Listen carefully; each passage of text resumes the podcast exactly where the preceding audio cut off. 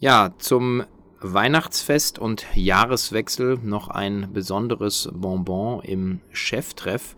Und zwar ist es mir endlich gelungen, den äh, geschätzten Florian Heinemann von Project A Ventures vor das Mikro zu bekommen. Für alle K5-Besucher, der Florian Heinemann ist ja ein Dauergast auf unseren diversen Bühnen und äh, wir schätzen ihn sehr und vor dem Hintergrund war es endlich mal Zeit, den Florian auch zu seiner eigenen Vita zu interviewen, seinen Werdegang und vor allen Dingen, wie er als Unternehmer und Investor denkt. Und es ist ein Podcast, der ein wenig um das Thema Unschärfe, aber auch um äh, Grenzen und ähm, ja, vielleicht auch äh, Beschneidungen im Venture Capital Modell sich dreht und natürlich ein Großteil auch ähm, wie Florian auf äh, Handelsmodelle auf den Markt schaut. Insofern eine sehr, sehr spannende Ausgabe geworden, wie ich finde, die man sich in gemütlicher Runde nach dem Gänsebraten auf dem Sofa anhören kann. Also viel Spaß damit. Mir hat sehr viel Freude gemacht und äh, ich bin sehr happy mit der Ausgabe. Herzlich willkommen zu Cheftreff, dem Future Retail Podcast von Sven Ritter. Im Gespräch mit den Machern und Innovatoren der digitalen Handelsszene.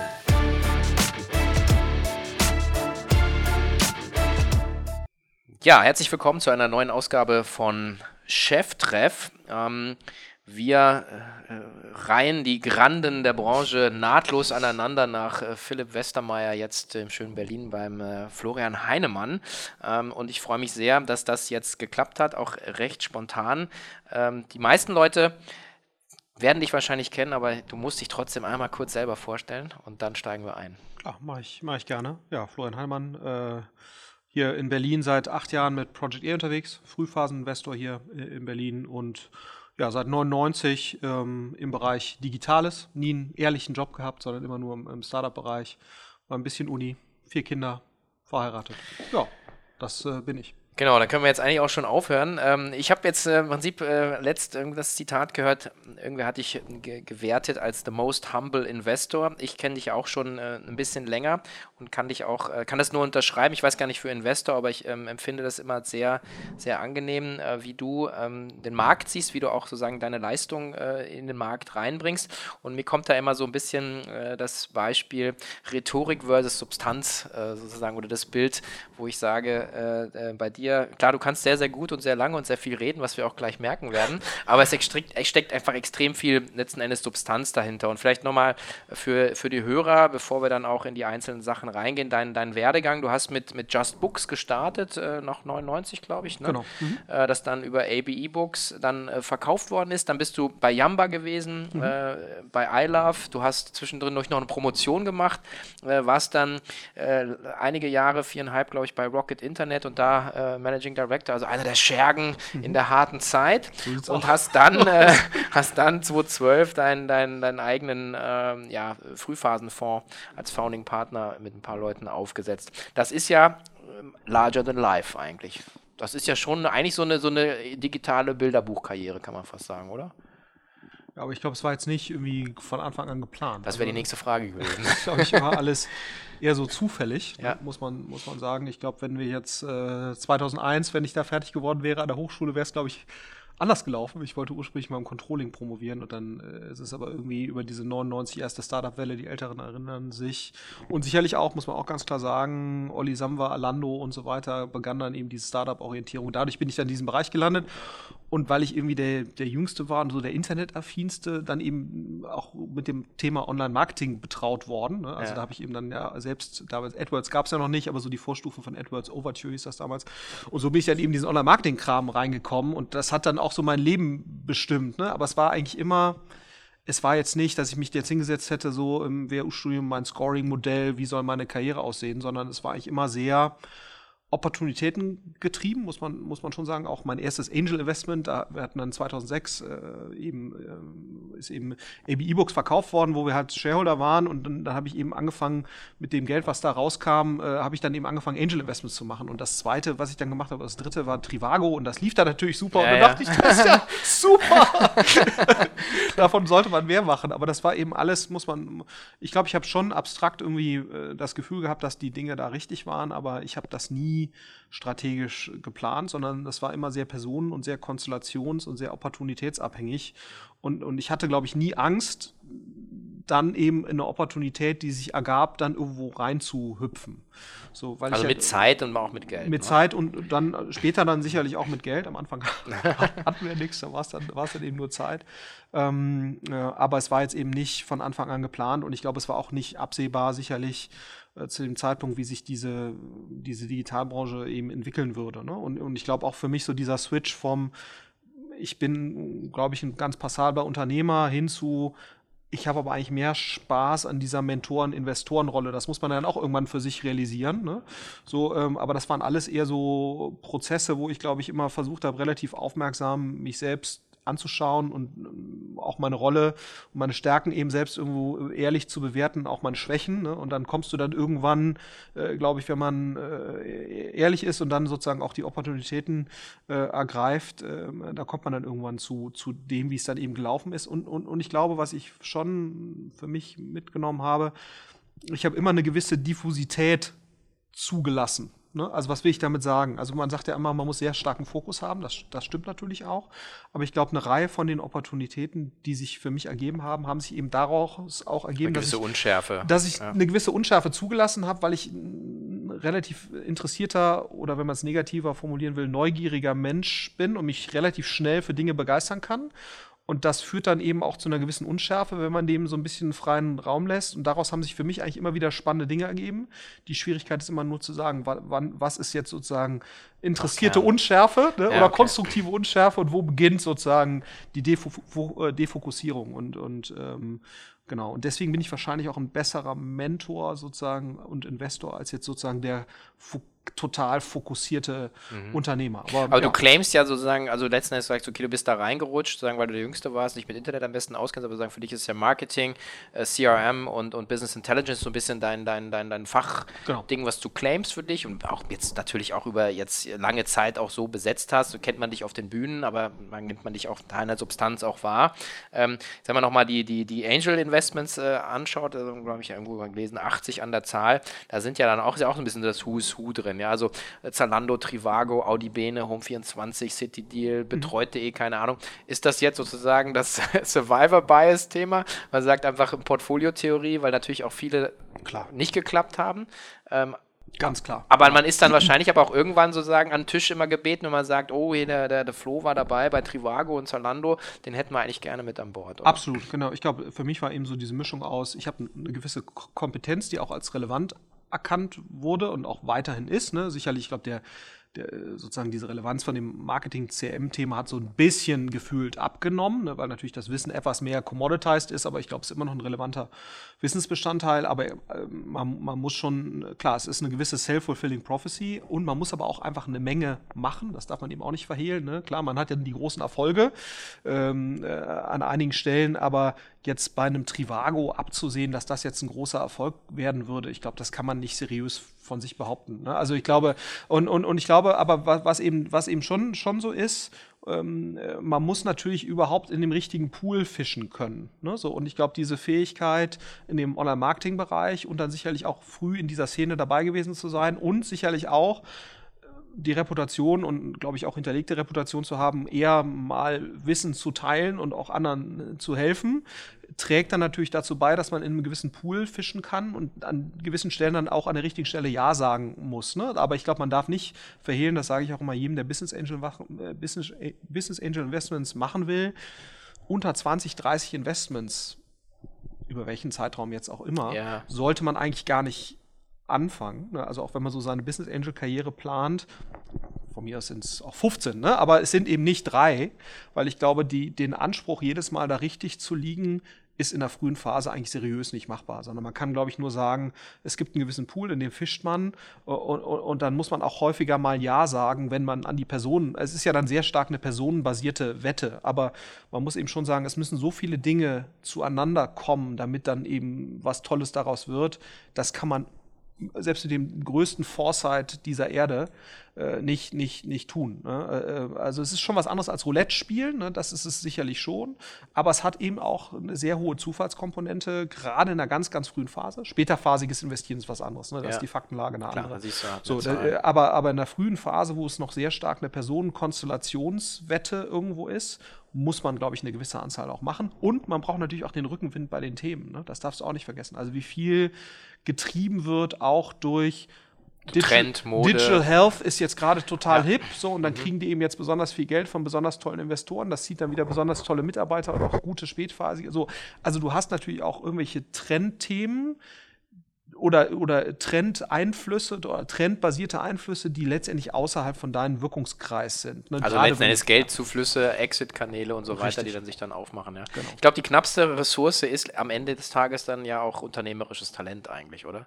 Also das, das, also ja, wie operationalisierst du das dann eigentlich? Also wenn du sagst, du investierst in der Frühphase, letzten Endes die Idee, okay, klingt gut, draußen im Markt reden alle von Digital Health, aber dann kommt es ja doch auf das Team oder den Unternehmer oder die Unternehmerin an am Ende, oder? Ja, und, äh, aber ich glaube, ja, also da, das, das ist so und ich glaube immer eher sozusagen auch auf, äh, ich würde immer eher eben in Teams investieren, nicht in einzelne Unternehmer, weil ich schon mittlerweile denke, die Anforderungen sind, sind so komplex, um dann wirklich, und es müssen so viele Dinge gleichzeitig zusammenkommen, dass ich jetzt selten Einzelpersonen sehe, die dem Themenspektrum eigentlich agieren können. So, ähm, aber trotzdem, ich meine, ich kenne sehr, sehr viele gute Unternehmer, wo ich jetzt sagen würde, die haben eigentlich das gleiche unternehmerische Potenzial und sind trotzdem nur mittelmäßig erfolgreich, weil eben gewisse Rahmenfaktoren äh, nicht so gelaufen sind, wie es eben notwendig gewesen wäre. Also ich glaube, man kann sozusagen den, den schlechten Unternehmer oder was heißt den schlechten Unternehmer? Man kann den, den Unternehmer, der wahrscheinlich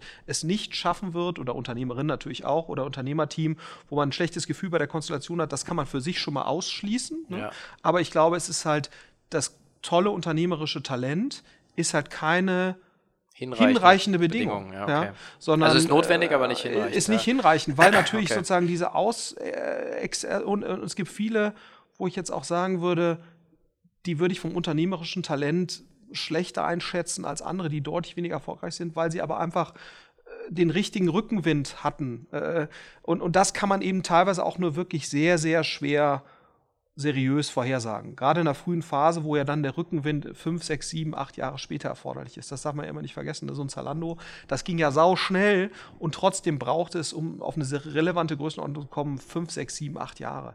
Und auf fünf, sechs, sieben, acht Jahre irgendwelche Rahmenfaktoren und, und Rückenwinde seriös vorherzusagen, das ist aus meiner Sicht nicht möglich. Ähm, und, und was natürlich ein ganz, ganz wesentlicher Faktor ist, viele der Dinge, wo, wo ich jetzt sagen würde, die sind eigentlich unter Potenzial geblieben, lag weniger daran, dass das unternehmerische Talent nicht vorhanden war, sondern auch daran, dass sozusagen die Konstellation des Teams untereinander irgendwann dysfunktional geworden ist. Okay.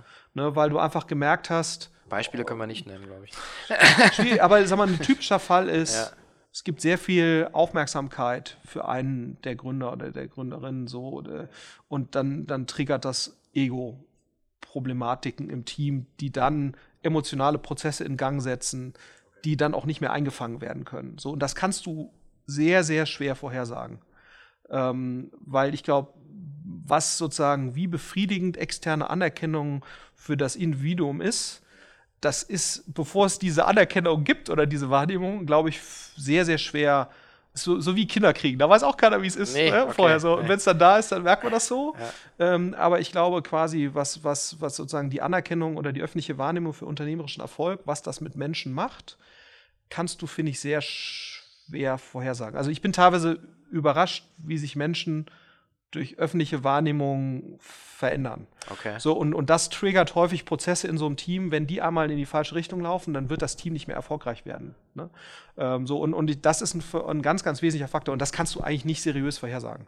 Ja, aber das ist also aber auch eine Sache, die ihr euch ja hier auf die Fahnen schreibt. Also kommen wir vielleicht noch später dazu, ja. aber dieses, ihr habt ja, ein, ihr, habt, ihr seid ja nicht nur ein, ein VC-Team, sozusagen, sondern ihr habt ja auch äh, sagen, so, ein, so, eine stehende Truppe. Ja. Äh, also ihr nennt euch als Operational VC, das heißt, ihr habt Leute, also Experten für allerlei Themen. Und mir ist eben aufgefallen, also auch so Organisationsentwicklung, äh, Personal ist ein Thema, das haut ja genauer eigentlich in die Kerbe dann rein, oder? Ja, da, da müssten wir viel mehr machen. Äh, also wir machen äh, viel sozusagen, wir versuchen schon, klar, die Recruiting-Ebene, das ist sozusagen die offensichtlichste. Ja, ja, aber, aber dann natürlich auch sozusagen diese kulturbildende Ebene. Ja. Ne? Und du kannst natürlich auch viel mit Persönlichkeitstests arbeiten. Es gibt so Persönlichkeitsstrukturtests, Belbin-Tests, Myers-Briggs ja. und so. Ne? Genau. so. Und, und da kann man natürlich auch gewisse konfliktträchtige Konstellationen herausarbeiten. Du, wir sehen auch einige äh, spätphasigere Fonds, die das wirklich systematisch machen. Also wir hatten jetzt hier mehrere Fälle bei späterphasigen Firmen, wo dann äh, VCs quasi Psychologen beauftragt haben, eine Art äh, Situationsanalyse des, des Teams zu machen. Sehr schlau. Ne? Müssten wir eigentlich auch machen in der frühen Phase. Ähm, überlegen wir auch immer mal wieder. Ne? Aber diese Deals sind heute, die, die frühphasigen Deals sind mittlerweile so kompetitiv. Ah, okay. Äh, dass, wenn du mit sowas um die Ecke kommst, dann fliegst du aus dem Prozess. Kann sein, ja, ja aber, ja, aber es ist schon, es ist schon, ist schon spannend, welche Dynamiken sich so. Äh. Äh, ne? So, und eigentlich müsste man ja als frühphasiger Gründer sagen, ist doch super, dass die das machen. Ne? Weil ehrlicherweise, wenn ich jetzt ein frühphasiges Team wäre und ich habe das nicht so richtig auf dem Schirm, ne, dann nochmal zu verstehen, wie wahrscheinlich ist es eigentlich, dass wir eine, eine, eine konstruktive äh, funktionale Zusammenarbeit über die nächsten Jahre äh, haben werden, einfach auf Basis unserer Persönlichkeitsstrukturen. Also ich unterschreibe das, ich unterschreibe das sofort. Ich arbeite ja, ich habe auch mal äh, auch operativ gearbeitet und ich habe jetzt nur noch ein kleines Team, ja. aber ich habe da auch äh, mit so Tools gearbeitet und muss halt sagen, immer dann, wenn ich mich gegen das Ergebnis entschieden habe, was dieses, was das Profil mir gesagt hat, hatte ich nachher nach, halbem, nach einem halben Jahr die Quittung bekommen. Absolut. Musste dann wieder die Stelle neu besetzen, das so immer rückabwickeln und interessanterweise gibt es auch äh, tolle Studien zu so Firmen, die so in, in so äh, echte Schieflagen gefallen, äh, geraten sind. Und wenn man sich dann sozusagen das C-Level-Team anguckt und dann so ein Profil drauf, sagt man, okay, okay, aha, deswegen und deswegen ja. und deswegen. Also da, da, da steckt schon wir viel mehr machen. Viel Wahrheit drin wahrscheinlich. Absolut. Ja. Und machen wir zu wenig. Okay. Ja, also äh, das ist sicherlich, also wir überlegen ja auch jedes Jahr wieder, was müssen wir eigentlich mehr machen. Vor vier Jahren war das so, äh, als wir so den Switch gemacht haben, auch von sehr stark B2C Richtung B2B, da ja. haben wir dann eben angefangen, Vertriebsteam hier aufzubauen und solche Sachen. Ja? So, und das wäre sicherlich so eines der Themen, das man nochmal angehen müsste. Das Problem ist eben immer nur sozusagen, das muss man ganz klar sagen, wenn diesem operativen Support, du machst eigentlich hauptsächlich die Dinge, die ganz klaren Return on Investment und klar beweisbaren, relativ schnellen, sozusagen, äh, relativ schnelle Resultate bringen. Ne? Und dieses Thema, ist halt der Soft. Ist oberflächlich betrachtet, zumindest soft. Ne? Also äh, wenn man jetzt so ein bisschen dahinter blickt, weiß man sozusagen, also die viele der statistischen Methoden, die heute verwendet werden in der ganzen Sozialwissenschaft, kommen aus der Psychologie. Warum? Ne? Weil du sozusagen vermeintlich softe äh, Phänomene methodisch relativ rigoros erfassen musst, ne, sozusagen. Äh, und deswegen gibt es auch relativ viele Validitätstests und so. Da kommen viele aus der Psychologie, äh, wo dann eben, wenn du ein bisschen drüber nachdenkst, eigentlich merkst, hm, also eigentlich äh, sind diese Befragungstechniken und so weiter, das gibt es ja auch alles jetzt, ne, es geht alles ja zurück, zurück so ein bisschen auf diesen Jungen, der sich so Persönlichkeitsdimensionen ausgedacht hat. Und das ist ja 100 Jahre plus alt, ne? Also da gibt es schon relevante Erfahrungen. Also ich glaube, das ist härter, als man das so auf dem ersten ja, Blick denkt. Ja. Ne? Aber, aber es ist trotzdem natürlich etwas, wo du sagst, ich baue dir jetzt ein Data Warehouse. Ne? Das ist natürlich etwas, äh, oder ich generiere dir jetzt Leads für 5 Euro oder ich äh, suche dir Kandidaten, die ich für dich rekrutiere, ist natürlich eine, eine Leistung, wo jetzt der Unternehmer den Mehrwert viel direkter erkennt als jetzt bei einem Thema, wir machen jetzt hier, wir schauen jetzt mal euer Team an, eure Teamhygiene, sage ich ja. jetzt mal, was wahrscheinlich euch in den nächsten zwei bis drei Jahren, wenn wir feststellen, dass ihr da eigentlich eine problematische Konstellation habt, das würde euch potenziell auf, um, um die Ohren fliegen. Ne, das glaubt man ja nicht so richtig. Naja, klar. Ähm, äh, ich bin ja auch wenn, großer. Wenn es ja. dann passiert, dann sagt man, okay, der, genau. der, der Dr. Heinemann hat recht. Ja. Aber wir sind jetzt schon mitten im sorry. Heute. Nein, das ist ja super. Mhm. Ähm, vielleicht noch mal einmal kurz, wie bist du eigentlich da hingekommen? Weil du warst sozusagen, habe ich ja vorhin gesagt, okay, der Scherge bei Rocket, aber du hast halt einfach viereinhalb Jahre da Geschäfte geleitet äh, und dann bist du ja rausgegangen. Ich kann mich noch daran erinnern, dann ging ein Raunen äh, durch, durch die Branche, das ist mittlerweile alles äh, verhallt. Aber das war natürlich schon so, okay, da, da verlässt jemand sozusagen äh, das Samba Mutterschiff.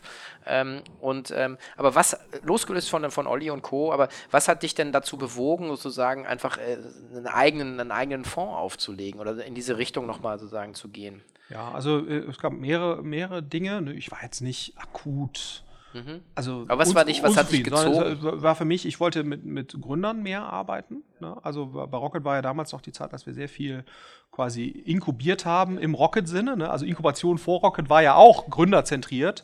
Rocket hat ja dann den Begriff quasi umgewidmet in ja, äh, Inkubieren ist etwas, was vom, vom, vom äh, Investor ausgeht. Äh, und Rocket war ja gar nicht in dem Sinne jetzt ein klassischer Investor. Da wurde ja relativ begrenzt Geld investiert zu dem damaligen Zeitpunkt noch. Ne? Also das Geld haben ja andere investiert. Ja, ja. So, und ähm, äh, aber mein Thema war, ich wollte eigentlich lieber mit Unternehmern arbeiten. Und ich wollte halt auch gerne in, in, in, technischere Themen und produktlastigere Themen investieren. Also was, was Rocket zu dem damaligen Zeitpunkt eigentlich noch nicht so richtig und auch Olli zu dem damaligen Zeitpunkt. Also jetzt ist das ja so ein bisschen anders. Ne? Also man hat sich deutlich mehr Richtung äh, Technologien, produktlastigere Themen geöffnet. Und ich habe eigentlich schon verstanden, dass ich so dachte, wow, diese B2C-Welle, das, was heißt das, ebbt ab. Aber man merkt eben schon, okay, wenn du einmal für dich verstanden hast, ähm, sehr erfolgreiche Unternehmen, ja, die haben auch ein gutes Marketing, ne? aber die leben schon sehr stark von einem sehr, sehr guten Produkt, von einem sehr, sehr guten Service, einer eleganten zugrunde liegenden Technologie und so weiter. Wenn du das einmal für dich verstanden hast, dann weißt du eigentlich, okay, jetzt so der klassische BWL-Gründer, und ich glaube, ich kann, kann, das sagen, ich komme ja selbst von der WHU und habe keine Ahnung, so richtig, ähm, äh, da merkst du so, okay, wahrscheinlich äh, werden das nicht die Gründer sein, die sozusagen die Zukunft dominieren. Und, und, und, das äh, kommt natürlich besonders erschwerend hinzu, äh, aus einer deutschen Perspektive, ne, wo du sagst, jetzt eine B2C-Firma erfolgreich aus Deutschland zu starten mit der Größe des Heimatmarkts und so weiter, das geht alles. Ne? Man sieht ja Zalando und jetzt in About You, das sieht auch alles toll aus. Aber die Wahrscheinlichkeit ist natürlich geringer. Ne? So, und wenn man schaut, wo ist sozusagen, und, äh, und im B2B-Segment, sei es jetzt Software, sei es auch, wo wir jetzt ja uns relativ stark engagieren, äh, Bereich Schnittstelle, Digitalindustrie, da ist sozusagen der deutsche oder der europäische Standort auf gar keinen Fall ein Nachteil, wahrscheinlich sogar ein Vorteil. Ne? Und wenn man das für sich und, und wenn man sagt, wo ist das größte wahrscheinlich Humanressourcenpotenzial in Deutschland, was zurzeit noch für digitale Startups nicht ungenutzt ist, aber vergleichsweise immer noch ungenutzt, sind halt die technischen Hochschulen. Ne? So. Mhm. Und, und, und, und äh, Wobei die These war ja am Anfang, sozusagen, also ihr habt ja, ihr seid ja mit einem 50, dann jetzt 80 Millionen Fonds gestartet. Ja. Mhm. Der war ja schon auch konsumerlastiger. der war schon konsumerlastiger, aber wir haben auch, wir haben auch damals schon äh, mein Lieblingsthema AdTech investiert. Ja. ja. okay. Was natürlich im Nachhinein so, also ich glaube, wir kriegen, kommen da so halbwegs vernünftig raus. Ja. ja so. Äh, aber das war damals für mich so der, der erste B2B-Anstoß, ne, wo ich halt gesagt habe, wir müssten eigentlich ins Thema AdTech, äh, und das haben wir dann ja auch gemacht. Für mich war so ein Erweckungsmoment damals, wo ich sagte, wir hätten da bei Social Mantic uns engagieren können. Ne, das kennt Cross Engage war noch im ersten? Oder was das war im ersten. Okay. Genau. Nee, wir haben eine Reihe, IOTA, was ja, okay. wahrscheinlich das erfolgreichste AdTech-Investment war im ersten. Wir haben einige Sachen da in diesem, in diesem Bereich gemacht, was nicht so. Okay. Auch Spriker ist noch im ersten. Ne? Ah, so, ja, okay. ja, deswegen. Also ah. äh, wir haben eine Reihe von Sachen da äh, äh, in dem Bereich gemacht, was man aber natürlich nicht so mitkriegt, weil natürlich eher so ein Tirendo oder Contorion oder sowas ja, so ein bisschen, die, die ein bisschen mehr Marketingaufmerksamkeit zieht. Ne? So, aber insofern und das war schon, und, und dann kam natürlich auch nochmal hinzu, dass ich schon gemerkt habe, also diese Modelle, ähm, man muss Gründer einfach, äh, auch wenn man sie jetzt sozusagen, äh, du brauchst einfach gründerfreundlichere Cap Tables. Ne? Also die Welt dreht sich weiter in der Hinsicht, dass diese Modelle, ich habe 80, der Gründer hat 20, so und dass das immer unwahrscheinlicher wird, dass das vernünftig finanziert wird. So und, und, ähm, äh, und sich auch ehrlicherweise für mich jetzt nicht so gut anfühlte. Ne? So, und, und dann haben wir letztendlich gesagt, wenn wir es schaffen, ein Setting hinzubekommen, was uns erlaubt, halbwegs professionell zu arbeiten, wo, weil woran ich schon glaube und auch weiterhin sehr fest glaube, ist eben, die Sinnhaftigkeit von operativen Support. Ich glaube, man muss sich sehr genau angucken, wo, ne? aber so dieses, was man immer so sagt, ja, das Wissen äh, commoditized sich und man kann eigentlich keinen Mehrwert mehr leisten. Der gute Unternehmer weiß oder Unternehmerin weiß, was sie zu tun hat, die braucht keinen Support. Das, das glaube ich nicht. Ne? Und nicht nur wegen Andreessen Horowitz, das ist aber ganz lustig, weil alle mal sagen Andreessen Horowitz und so weiter. Also Rocket war vor äh, äh Andreessen Horowitz. Ne? Ja. So, und, und ich glaube, dieses, dieses, ähm, dieses operative Support-Element, da glaube ich weiterhin dran. Ich glaube, es, es, muss anders strukturiert gewesen sein, als wir es damals sicherlich gemacht haben. Ne? Es muss eine Optionalität sein, der Gründer muss im Driver Seat sein. So, ähm, man muss Angebote schaffen, man muss sozusagen, man darf nicht zentralisieren, sondern man muss im Prinzip denen helfen, selbst eine eigene Capability zu entwickeln. So, ähm, naja, und da haben wir letztendlich gesagt, wenn, wenn, wenn es uns gelingt, und wir dachten damals, wir brauchen 40 Millionen Euro, das war so die Idee, dann wären wir wahrscheinlich in der Lage, eine vernünftige Infrastruktur zu bezahlen und dann gleichzeitig aber eben sozusagen diese etwas geänderte Investmentvision ja. verfolgen zu können. Das war ein Fehler, ne? Also es war, war nach, zu klein. War zu klein. Weil eine Sache, äh, woran ja auch so ein Team Europe äh, so ein Stück weit gescheitert ist, ne? zum einen sicherlich an dem Erfolg Delivery Hero, ne? dass dann auch sozusagen der Rest auch egal war, ehrlicherweise. Aber zum anderen sind eben eine Reihe von Inkubationsbemühungen gescheitert daran, dass quasi die Infrastrukturkosten in einem ungesunden Verhältnis standen zu dem, was du an Investmentmitteln bewegen konntest. Okay. Und so. was ist jetzt so die Größe, sozusagen, der man so heute wahrscheinlich? Ja, letztendlich darfst du wahrscheinlich die 2, 3 Prozent äh, Gebühren pro Jahr, ne, die ja so ein VC-Fonds auch ansetzt, davon darfst du dich nicht zu weit weg bewegen. Ne? Und das waren wir am Anfang. Also wir waren bei 6, 7 Prozent durchgerechnet. So, und äh, äh, das haben Otto und Springer zwar mitgetragen, weil sie auch überzeugt waren davon, ne? aber sozusagen ähm, eigentlich äh, war das wahrscheinlich im Nachhinein ein bisschen. Aber das war ja wahrscheinlich für dich auch ein Neuland dann, weil du sagst, äh, man hast jetzt da echt viel gesehen.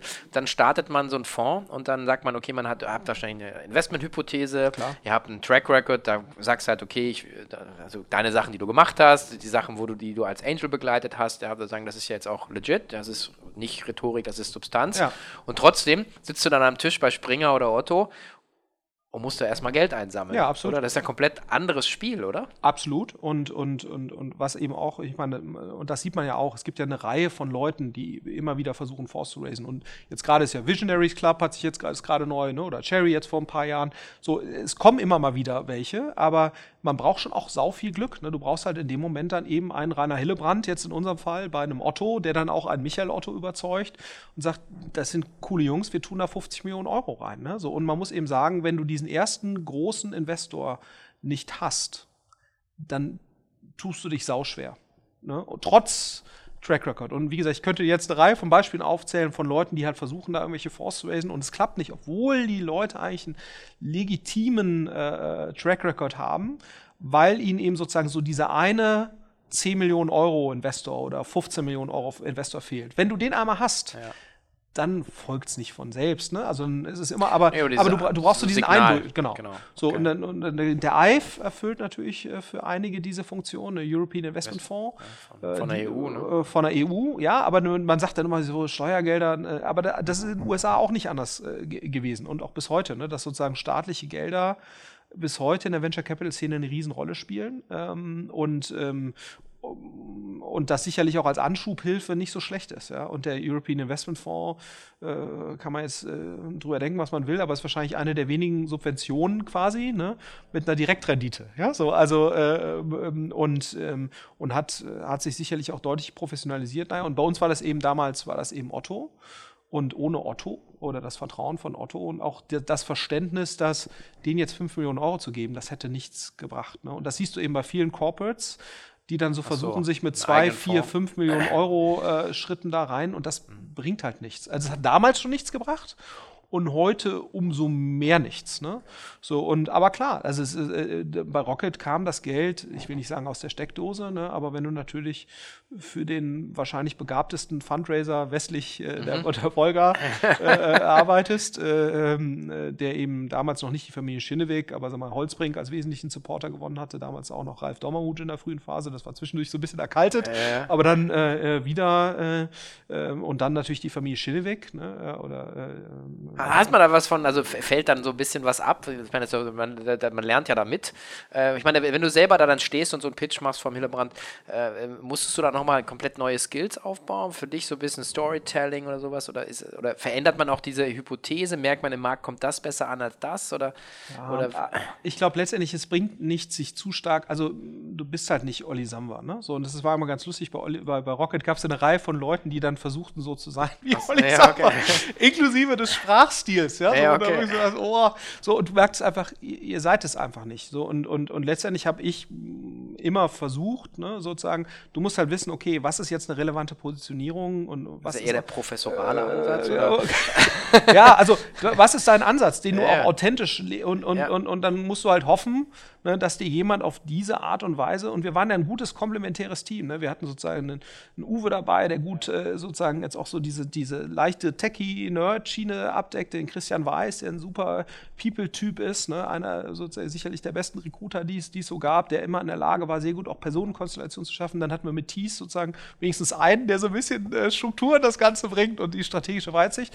So, und, äh, und so hatten wir uns un, unsere Rolle äh, und dann haben wir gesagt, okay, lass uns, das ist jetzt eben unser Ansatz, ne? Und, und lass uns nicht versuchen, jetzt irgendwie äh, da zu stark Olli zu imitieren oder so, sondern letztendlich kann man da, kommt man ja so, kann man sowieso nicht aus seiner Haut. Ne? So, Ja, ja. Und, und ein Rainer Hillebrand, muss man sagen, ähm, hat, glaube ich, in uns erkannt, dass, und das versuche ich ja auch mal, ne? ich glaube, es gibt ja nicht den erfolgreichen Unternehmer oder die erfolgreiche Teamkonstellation, sondern es gibt eine in sich funktionsfähige und funktionale Konfiguration. Ne? So, und die kann sehr, sehr unterschiedlich aussehen. Und Deswegen führen ja auch diese ganzen äh, Studien, die es immer zum Erfolg äh, des, Unterne also des Unternehmers, ne? es gibt ja sehr viele so Erfolgsfaktoren, Studien, die sagen, der Unternehmer muss so sein und so sein und so. Und das führt eigentlich immer zu nichts. Ne? Es gibt auch einen sehr interessanten Artikel, der heißt die Erfolglosigkeit der Erfolgsfaktorenforschung, in Bezug eben auch insbesondere auf dieses Okay. Thema, weil es einfach keine ganz klaren, äh, der Unternehmer muss so, so, so sein, da kommst du eigentlich nicht auf den grünen Zweig, weil letztendlich ist es ja so, du hast immer eine Konstellation von Personen, ne, Art 1,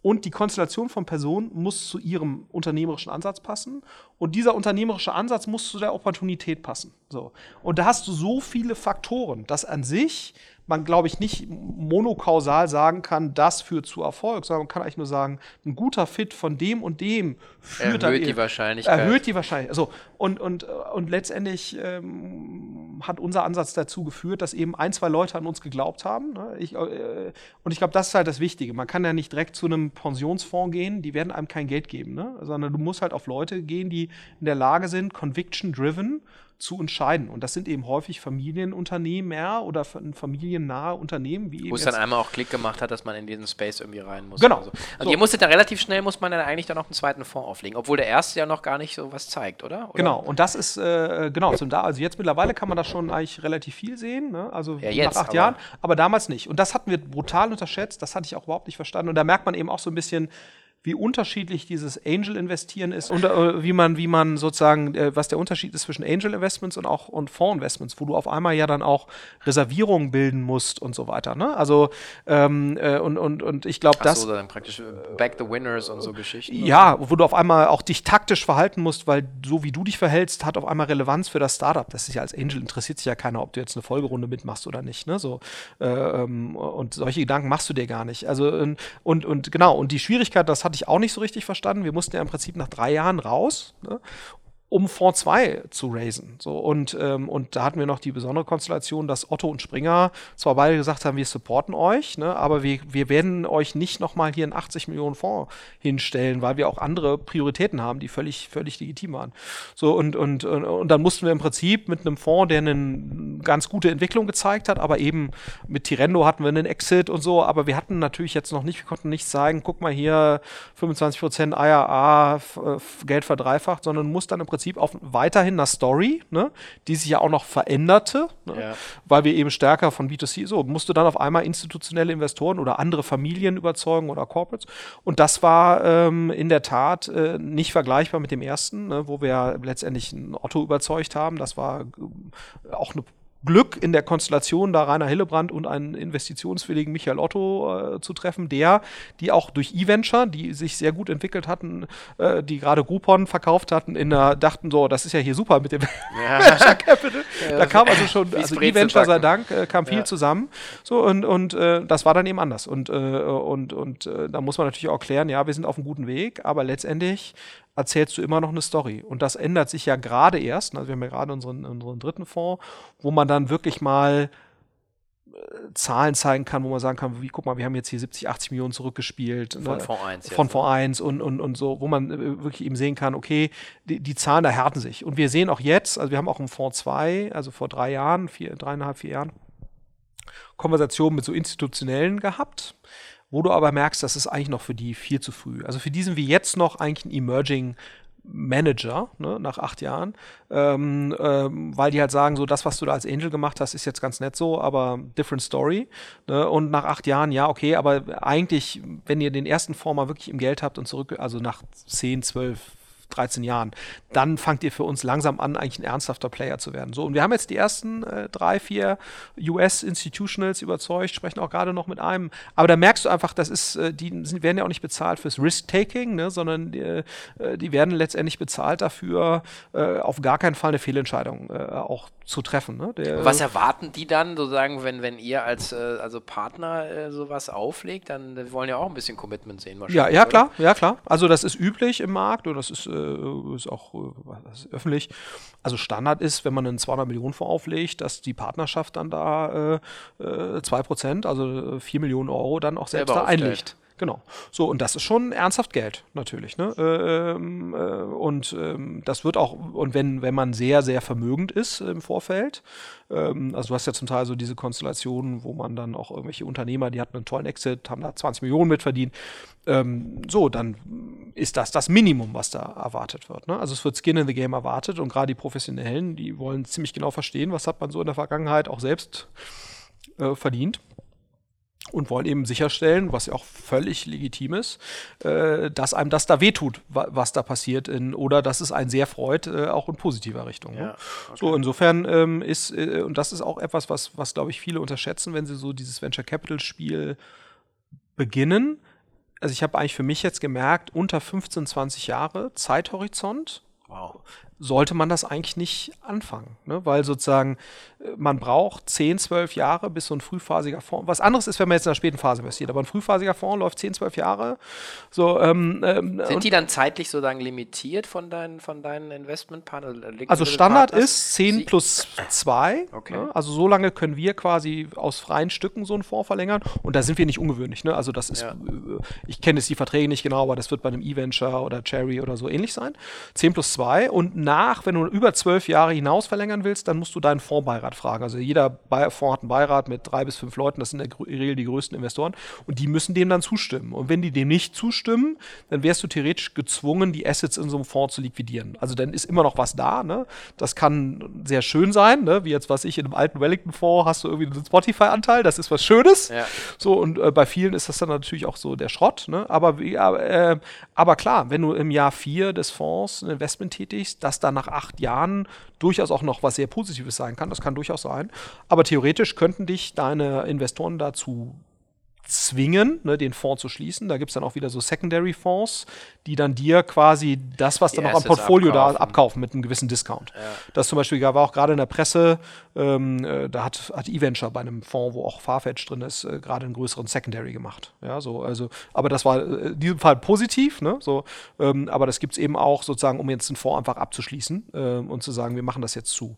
Da, das kann nicht im Prinzip der Beirat dann, äh, ähm, kann dich dazu bringen, Aber ist ja schon spannend. Ich meine, wenn man sagt, es klingt ja von außen immer so, ja, ich bin VC und super sexy und dann sagst du so, nee, also, also zum einen dieses lange Commitment. Also mein Pitch ist immer, wenn ich äh, auf Unternehmer treffe, den einen oder anderen ja auch, mir vor die Flinte läuft und dann sage ich, ja, also unter fünf Jahre brauchst du eigentlich jetzt gar nicht einen Horizontplan, wo du sagst, dann bist du mit deinem Unternehmen und mit deiner Idee gerade mal im Markt angekommen. Ja. Und dann geht das Spiel los. Bei euch ist es per se schon so, du hängst ja praktisch sozusagen als Derivat sozusagen an den unternehmerischen Entwicklung Absolut. der Companies und dann bist du ja genau in diesem 5, 10, was auch immer, 15 Jahre Zyklus. Und das andere, was ich einfach total völlig unterschätzt habe, deswegen ist, glaube ich, das, was ihr macht, für mich gar nichts, ist 5000 Einträge in die Datenbank jedes Jahr. Die Truppe macht hier vier bis sechs Calls pro Tag mit potenziellen Targets. Am Ende purzeln raus fünf bis acht Investments pro Jahr. Ja. Ist ja total, muss ja eine Frust Frusttoleranz haben, die ist ja sensationell. Ja, absolut. Also ich glaube, das unterschätzt man auch so.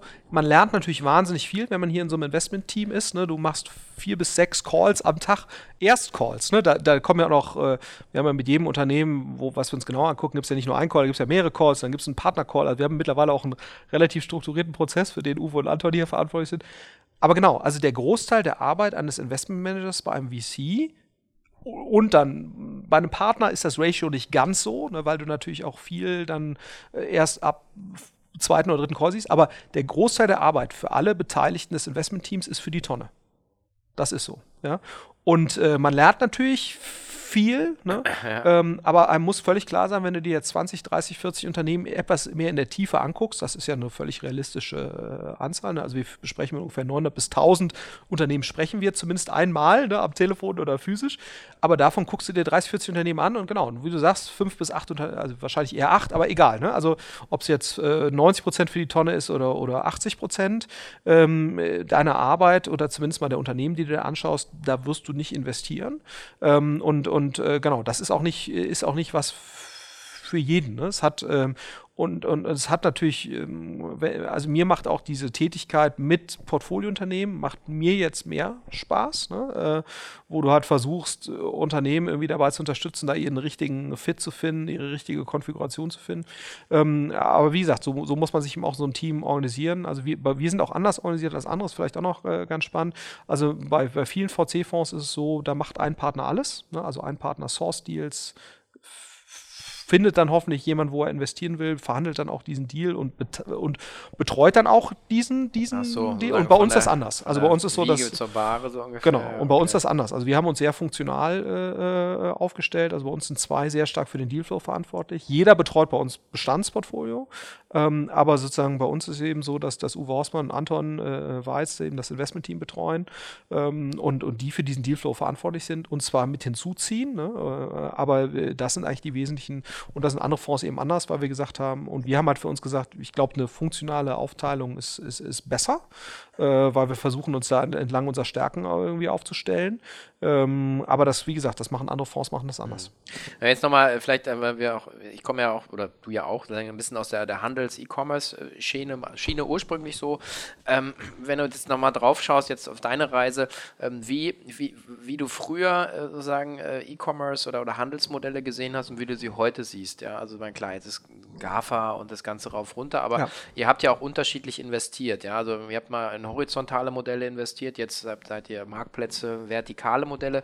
Ähm, gibt es überhaupt noch mal losgelöst von sozusagen dem, der VC-Investment-Mode ähm, so äh, B2C-Handelsmodelle, wo du sagst, ja, das ist grundsätzlich spannend, muss jetzt nicht für, für den Fonds interessant sein? Du siehst das Potenzial? Ich, ich glaube, glaube schon. Ja, ähm, ähm, also für uns ist ja immer noch mal ein anderer Filter. Ne? Ich glaube, was man ja verstehen ja. muss, ist, für uns geht es ja nicht darum, ist ein Unternehmen gut oder schlecht, ne? sondern es gibt sehr viele gute Unternehmen, die, der Großteil der guten Unternehmen, die sind trotzdem nicht für uns investitionsfähig, ne? weil wir ja so eine gewisse Outlier-Orientierung haben müssen und für uns natürlich auch Kapitaleffizienz total wichtig ist. Ne? Also ich sage auch sowas wie About You ist wahrscheinlich noch möglich, ne? Aber äh, wenn du sagst, About You hat, keine Ahnung, 300, 400 Millionen gekostet, ne, bis es dann irgendwann zu dem Punkt kommt, wo man sagt, das ist jetzt irgendwie okay, bist du wahrscheinlich bei einem Wert, der jetzt noch mal höher ist, ne, unter der Voraussetzung, dass du erstmal auch einen differenzierten Ansatz findest. Ne, so. Und das ist natürlich etwas, wo wir sagen, selbst wenn ich es jetzt inhaltlich spannend finde, ne, ein, ähm, wir können maximal 18, 20 Millionen Euro pro Thema investieren, Ne? Und unser Anspruch ist eigentlich zu sagen, wir investieren nur in Dinge, wo wir sie aus eigener Kraft oder mit einem anderen Partner idealerweise zu einem Stadium bringen, ne?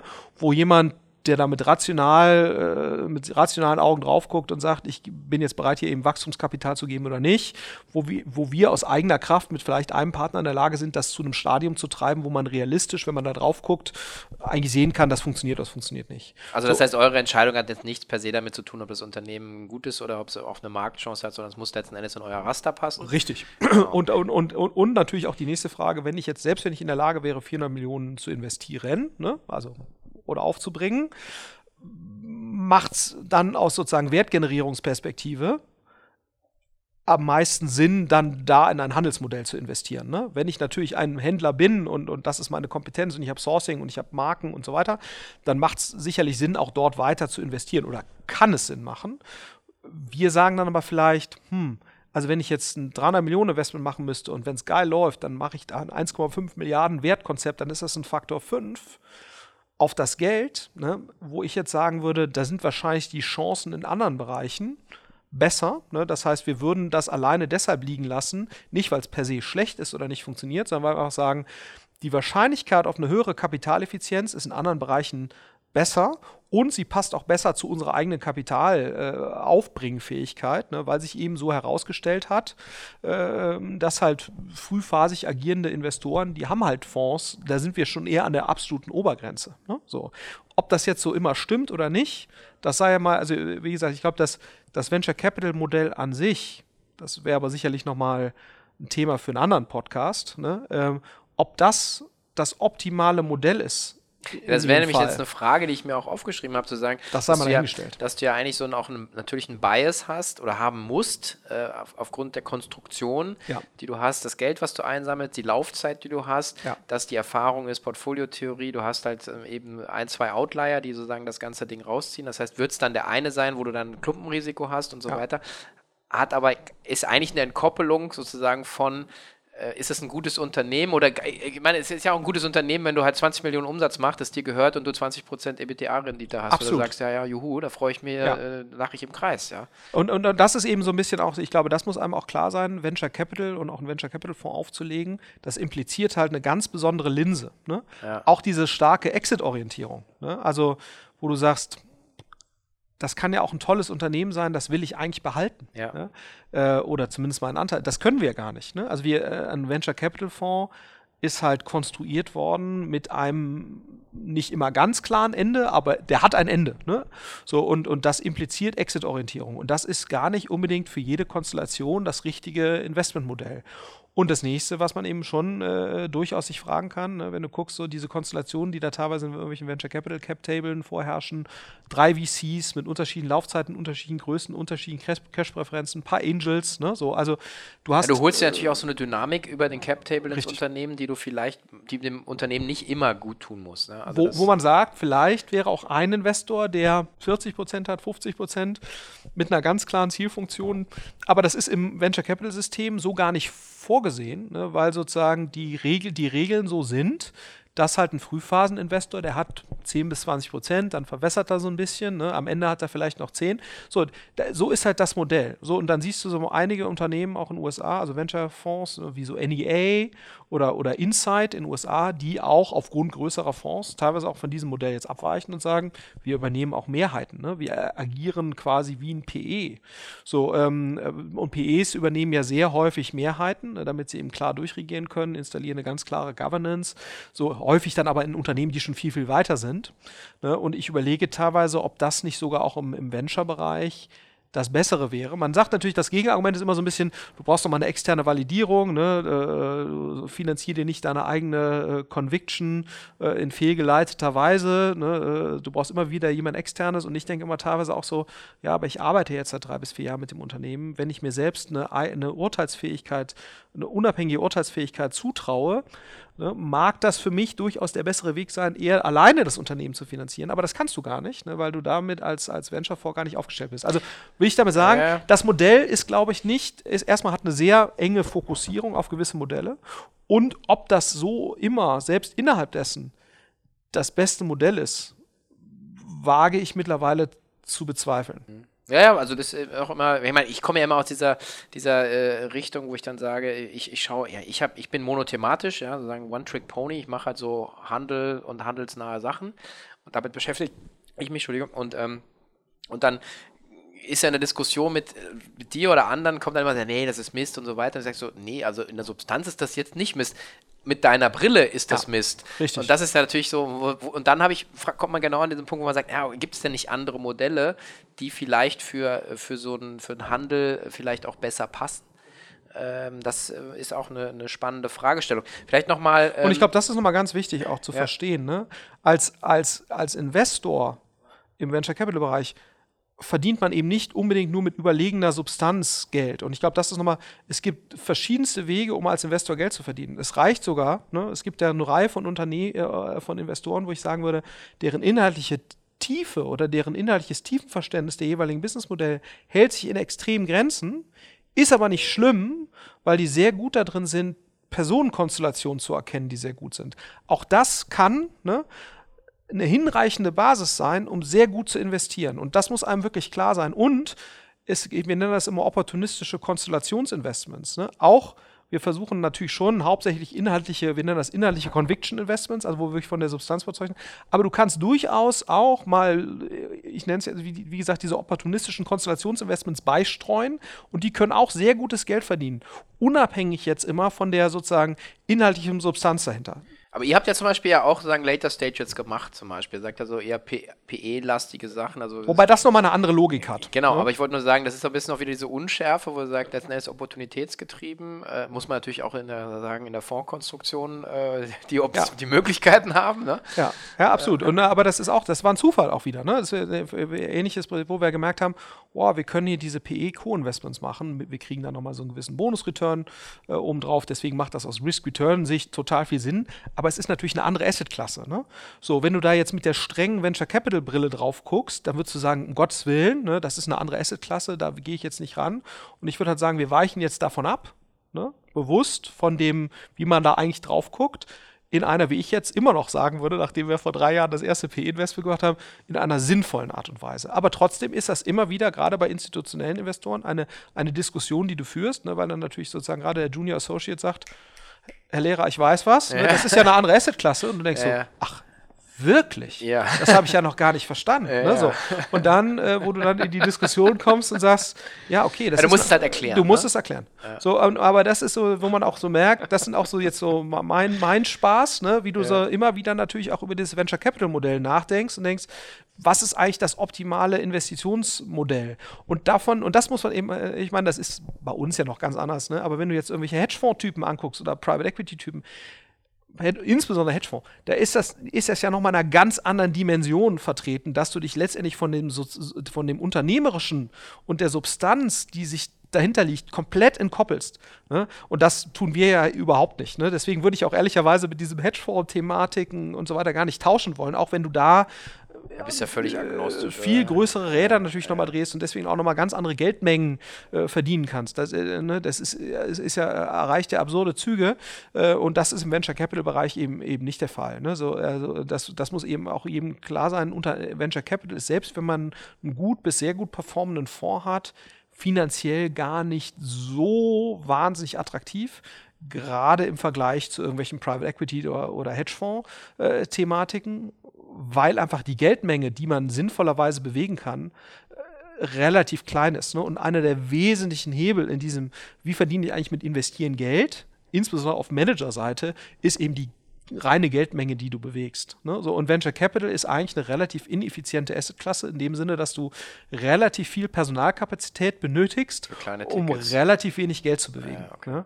Und das ist einer der Kernhebel, äh, wenn man sozusagen jetzt, wenn, wenn man betrachtet, wie viel Geld wird eigentlich verdient in so einem Bereich. Und das ist, wird, glaube ich, häufig äh, überschätzt, äh, wie finanziell attraktiv das eigentlich ist. Also ich wir, wir, nicht wir, sammeln, wir sammeln jetzt dann nein, nein, wir Spendenaufruf. Nein, nein, ich weiß schon, aber, aber, aber das muss einem klar sein. Ne? Drüber gesprochen. Das ja. ist natürlich, äh, das ist ja genau das Thema. Also wir reden nicht über äh, halbe Milliarde Tickets, äh, sondern es ist halt eben, äh, hast du ja vorhin gesagt, 18, 20 Millionen pro, aber natürlich auch nicht in Runde 1, sondern eben auch sozusagen im, über die Follow-on genau. über die Zeit. Ähm, wenn man jetzt auf euer Portfolio guckt, äh, dann kann man sagen, nein, das ist nicht monothematisch, äh, das ist auch recht breit. ähm, ähm, jetzt würde mich einfach interessieren, wie machst du die Klammer? Was sind eure Guiding Principles bei dem Investieren? Also wir sagen eigentlich, klar, wir haben erstmal einen Phasenfokus, ne, klar, äh, Series A Seed, plus dann eben selektiv diese Private Equity Sachen dazu. Wir haben ge geografischen Fokus. Ne? Europa. Europa. Da Nicht kann, Dach. genau, da kann, genau, wir machen mittlerweile letzten zwei Jahre mehr außerhalb von Deutschland äh, als innerhalb von Deutschland und das setzt sich eher sofort. Und dann sagen wir eigentlich pro Fonds formulieren wir so vier, fünf Schwerpunktthemen, ne? ähm, wo wir sagen, da schauen wir tiefer rein und da kommt dann auch wahrscheinlich 80, 90 Prozent dessen, was wir dann machen werden, kommen daher. Das ist dann eben sowas wie Digital Health oder Schnittstelle Industrie digital, ne, wo wir tiefer reingucken oder Mobility. Ne, so. Ähm, ähm, und das heißt, du hast dann letztendlich vier, fünf Themenbereiche, die 90 Prozent eines Fonds speisen werden. Und dann hast du immer noch mal so ein paar opportunistische Sachen, wo du sagst, da kommt toller Investor XYZ oder toller Business Angel so und so oder toller Gründer so und so und dann machst du das halt auch noch. Ne? So, also, ähm, also es hat schon immer eine sehr starke opportunistische Komponente und ich glaube, man muss auch aufpassen, dass man sich nicht zu sehr in seinem Denken quasi da beengt. Aber wieso machen wir diese vier bis fünf Themen? Ne? Weil wir halt sagen, wenn du in einer, äh, ein so wesentlicher Faktor für die letztendliche Performance von diesen Themen, und die wird sich ja materialisieren, acht bis zehn, zwölf Jahre nach Investment, sind Makrofaktoren. Rückenwind. Diesen Rückenwind, die du nicht beeinflussen okay. kannst und auch nicht seriös vorhersagen kannst. Das ja. heißt, wenn du jetzt einen monothematischen Fintech-Fonds machst, kann das eine gigantisch gute Idee sein. Ne? Aber wenn du jetzt einen monothematischen E-Commerce-Fonds gemacht hättest, hättest du jetzt nicht unabhängig, aber schon trotz zum Teil sehr, sehr guter Substanz der Unternehmen ein großes Problem, Folgeinvestitionen selbst für sehr gute Unternehmen zu gewinnen. Und im Digital Health Bereich kriegst du teilweise Geld für Unternehmen, wo du denkst, da ist die äh, Substanz jetzt hier, äh, wenn man da mal ganz nüchtern drauf guckt, ähm, da muss ich noch, äh, ist ausbaufähig. Ne? So, genau, aber du hast dann Jens Spahn, der dann einfach was unterschreibt, wo auf einmal äh, nicht nur ein Rückenwind, da ist ein Rückenorkan auf einmal da. Richtig. Weil so. die Krankenkassen Geld investieren müssen. Und, und, und das heißt also im Prinzip, es macht schon Sinn für so einen Fonds, auch über mehrere potenzielle Rückenwindkanäle ne? Äh, oder auch Gegenwindkanäle zu streuen, äh, weil du es halt einfach nicht weißt, wie sich das auf acht bis zehn Jahre entwickeln kann. Und deswegen, und deswegen mag das ein bisschen random wirken, was wir da veranstalten. Ne? Es ist sicherlich in Teilen auch ein bisschen random, aber wir haben schon immer Schwerpunktthemen, äh, die wir uns genauer anschauen. Wir versuchen auch die Kompetenzen im Investmentteam an diesen Schwerpunktthemen dann so ein Stück weit weiterzuentwickeln. Ähm, und und ähm, über diese Schwerpunktthemen schon die Suche zu fokussieren auf ein paar Themen. Ähm, aber klar, wir gucken uns trotzdem, wenn Trusted, wenn ein Creandum, mit dem wir viel machen, wenn die mit einem Thema kommen, was da nicht reinpasst, dann gucken wir uns das trotzdem an. Ne? Oder wenn jetzt ein Christoph Mehr ein Angel Investment macht, was da nicht so hundertprozentig reinpasst, dann gucken wir uns das trotzdem an. So, und, ähm, und ich glaube, das ist, ist eben wichtig, dass man sich diese, diese Flexibilität ein Stück weit erhält, solange man eben auch äh, die Mannschaft hat, äh, um das dann eben entsprechend abzuarbeiten. Die dann aber wiederum äh, nicht wenig Geld kostet und deswegen brauchst du dann eben wieder eine gewisse Fondsgröße. Und das haben wir eben mittlerweile, dass wir uns, glaube ich, so ein bisschen so dieses, diese, diese, diese bewusste Unschärfe, ne, äh, die wir vorhin ja schon mal hatten in einem anderen Kontext, auch, auch hier leisten können.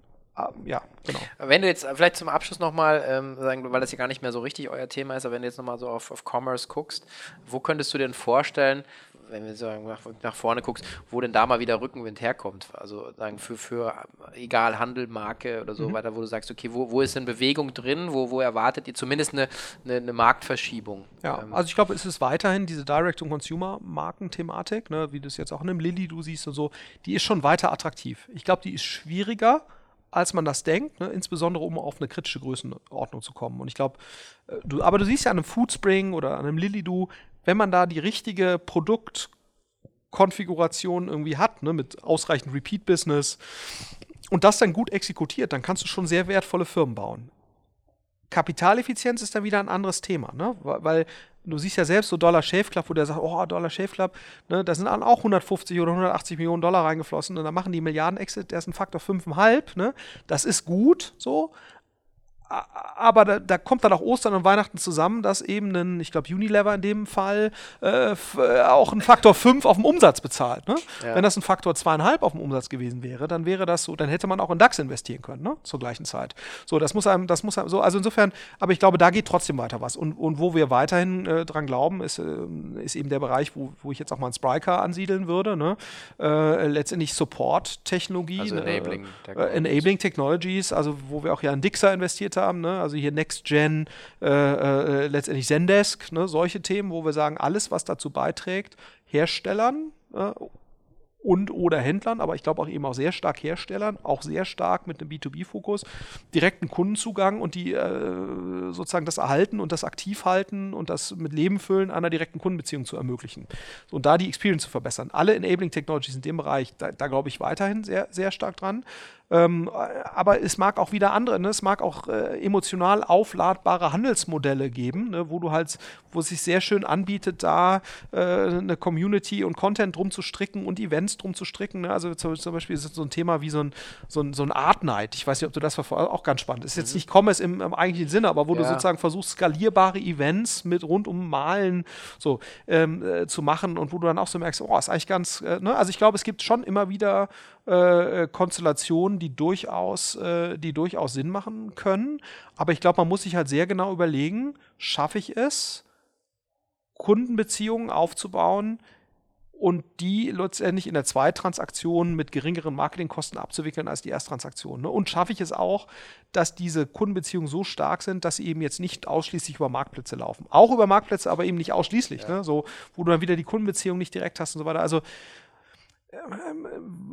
also da muss man, glaube ich, schon sehr, sehr, sehr realistisch rangehen. Äh, und, und selbst dann stellt sich natürlich die Frage äh, nach der, gäbe es nicht auch, wenn, wenn ich jetzt agnostisch darauf gucke, Modelle, wo ich eine höhere Kapitaleffizienz hätte. Genau. Ne? So, also ja, mit ja. im Sinne von, wie viel Geld stecke ich da rein, wie viel Gewert kann ich da realistisch generieren, weil natürlich schon, das darf man eben nicht vergessen, der ganze Handelsbereich, da, da, die sind schon sehr sophistiziert natürlich in vielen Dingen. Das heißt, alleine die Kosten, um jetzt sozusagen eine gute Commerce-Experience zu bieten, auf der Logistik, ne, auf, der, auf der digitalen Ebene. Äh, also da gehört schon eine ganze Menge dazu. So, wenn du dir jetzt andere Bereiche anguckst, äh, muss man eben sagen, im Gesundheitsbereich. Ja, da hast du einfach viel mehr, du hast viel schnellere äh, Erfolge, die du natürlich sozusagen mit, mit also kleineren Hebeln, also sagen, sagen, sofort ziehen genau. kannst. Genau, und da, da müssen wir natürlich sehr stark ja, drauf achten, ne? ja. weil wir da ja eigentlich agnostisch sein müssen. Aber wenn du jetzt der Unternehmer bist mit einer gewissen Branchenexpertise, äh, ist das durchaus völlig vernünftig, da noch, ich würde auf gar keinen Fall sagen, äh, sucht euch ein anderes Betätigungsfeld. Ne? Ich ja. glaube, das, das muss nicht so sein. Nee, genau, das war ja, auch nicht die Frage. Die Frage war ja genau. sozusagen, was, was du sagen vom, vom thematisch da siehst. Also wir hatten ja jetzt auch gerade irgendwie so ein bisschen was in Richtung Mobile äh, gemacht, da in Köln, kleineres Event. Und äh, das ist so ein bisschen das, was wir so sehen, dass wir sagen, eigentlich auch Device getrieben, nochmal eine komplett andere User Experience. Letzten Endes muss man ganz ehrlich sagen, also Zalando, Amazon, so Plus und Co., diese Listenmodelle, das ist ja nicht Discovery, das ist nicht, äh, da hat About You ein bisschen was genau. äh, sagen, auch verändert. Zalando experimentiert viel, aber da glaube ich, kommt auch noch einiges. Wer hätte mit Wish gerechnet, ne? Ja, genau. So, also, also wer hätte gedacht, dass einige, ja, das, äh, oder, ja, genau, oder also, dieses eine russische Ding, habe ich jetzt gerade den Namen vergessen, Joom, Joom? Ja, egal. Auf jeden Fall auch sowas in die Richtung, wo du sagst so, hä? Ne? wo du sagst so, wieso, das braucht kein Mensch, ne? Das macht doch irgendwie Amazon Marketplace oder AliExpress, die müssen das doch eigentlich platt machen. Und dann kommt so ein Wish und macht deutlich über 10 Milliarden GMV innerhalb von sieben Jahren. So. Ja.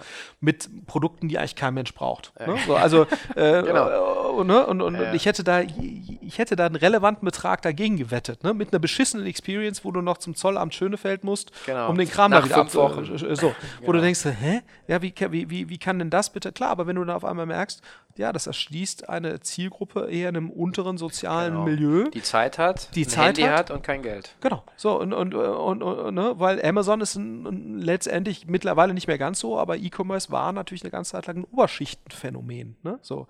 so und, und, wenn dir das aber natürlich auf einmal klar wird, äh, und dann merkst du so, oh, die schaffen fünf, sechs Käufe pro Kunde pro Jahr, ne, wo du dann auf einmal merkst, oh, das ist, das ist Discovery, ne, das ist ja noch deutlich jenseits von dem, was auch ein, ein Zalando schafft, ne, so, also mit dem Durchschnittskunden und das über Discovery, ne, so, äh, also insofern, man darf sich, glaube ich, nicht verschließen, also man muss, glaube ich, immer total aufpassen, dass man, man braucht schon Schubladen als VC, damit man sozusagen die Menge an Themen abarbeitet, aber man äh, dann läuft natürlich immer Gefahr, äh, und das versuche ich auch immer hier dem Investment-Team, sag so, sowohl was Personen als auch was Modelle angeht, nicht zu schnell sozusagen da die, die Schublade zu öffnen und, und Personen und oder Modelle in irgendwelche Schubladen. Da, da sich diese geistige Flexibilität zu halten, ist, glaube ich, absoluter Kern, weil man ist teilweise echt erstaunt, auch in den USA, äh, wenn du da so merkst, was waren das eigentlich für, für Leute, ne, die dann eben da jetzt sehr erfolgreiche Unternehmen gründen. Und das sind dann eben häufig nicht Harvard Business School, Stanford, irgendwas, sondern häufig ganz andere